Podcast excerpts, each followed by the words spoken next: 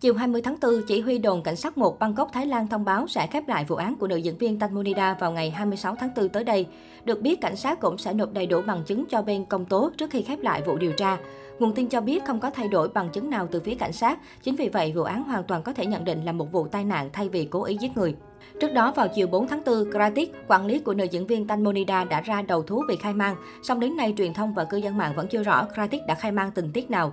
Nữ diễn viên Tanmonida bị rơi xuống sông Chao Phraya vào khoảng 23 giờ đêm 24 tháng 2.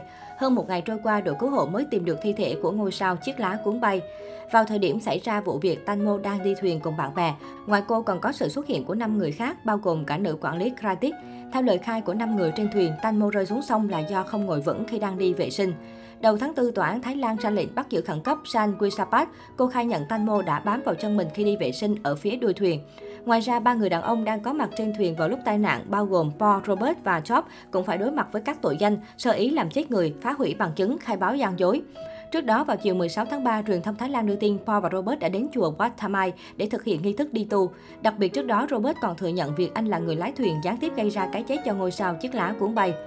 Được biết, Paul và Robert đi tu để rửa tội thanh thản trong lòng. Cả hai sẽ ở chùa ít nhất 15 ngày, có cạo đầu, hạn chế giao tiếp với bên ngoài và không ăn tối. Về phía mẹ nữ diễn viên Tanmo, bà cũng cho biết bà đã tha thứ cho toàn bộ những người có mặt trên thuyền, bao gồm cả Robert và Paul. Hai nhân vật này từng ngỏ ý gửi mẹ Tanmo 30 triệu bạc, hơn 21 tỷ đồng làm phí bồi thường.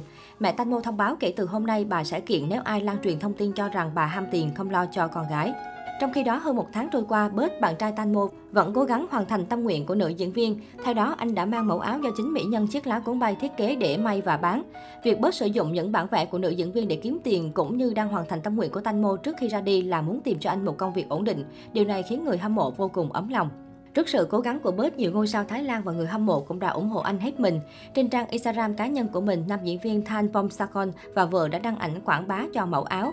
Nhiều người nổi tiếng khác như George Kotarun, Floyd, Mahapaja, Attamapet cũng giúp đỡ Bớt hoàn thành tâm nguyện của bạn gái. Mới đây, Bớt cũng đã đến bến thuyền nơi tìm thấy Tanmo để cầu nguyện cho bạn gái. Anh đã không ngừng nhớ nhung mà quay lại những lời chúc của người hâm mộ để lại cho nữ diễn viên chiếc lá cuốn bay. Trên trang cá nhân của mình, Bớt vẫn đều đặn hàng ngày đăng ảnh của bạn gái. Mỗi khoảnh khắc đều khác nhau, nhưng thứ duy nhất mà anh luôn nhớ là phải gắn thẻ bạn gái quá cố. Bớt từng chia sẻ rằng cô ấy từng nói khi nào chụp ảnh đăng cũng phải tác cô ấy vào. Tôi lại không thường hay tác vì cảm thấy không cần, nhưng kể từ giờ anh sẽ tác em thường xuyên hơn, anh yêu Tanmo. Cách đây vài ngày, hình ảnh nhạy cảm được cho là của mỹ nhân chiếc lá cuốn bay chụp ở du thuyền trước lúc xảy ra sự cố đang được chia sẻ chóng mặt trên các diễn đàn mạng xã hội. Theo đó, tấm hình chụp từ phía sau làm lộ hết phần lưng trần của nữ diễn viên. Chưa hết góc chụp cận đã khiến vòng ba của Tanmonida lộ ra phần nào trước mắt người xem, dù có phần váy phủ xuyên thấu bên ngoài. Trong lúc dân tình đang hoang mang không biết cô gái trong ảnh có phải là Tanmo hay không, thì San Quisapat Manomarat, một trong những đối tượng có mặt tại hiện trường tử nạn của mỹ nhân chiếc lá cuốn bay vừa bị bắt khẩn cấp cách đây không lâu, đã lên tiếng xác nhận người trong ảnh là nữ diễn viên Tanmo, đồng thời cho biết bản thân là người chụp tấm ảnh. Sợ bị nghi ngờ là người phát tán ảnh nạn nhân, San nói thêm cô có gửi bức hình này cho cảnh sát cùng một vài người bạn nhưng không biết tại sao lại bị rò rỉ lên mạng xã hội. Khi được hỏi động cơ chụp tấm hình nhạy cảm trên, đối tượng cho biết vì thấy đẹp nên chụp lại.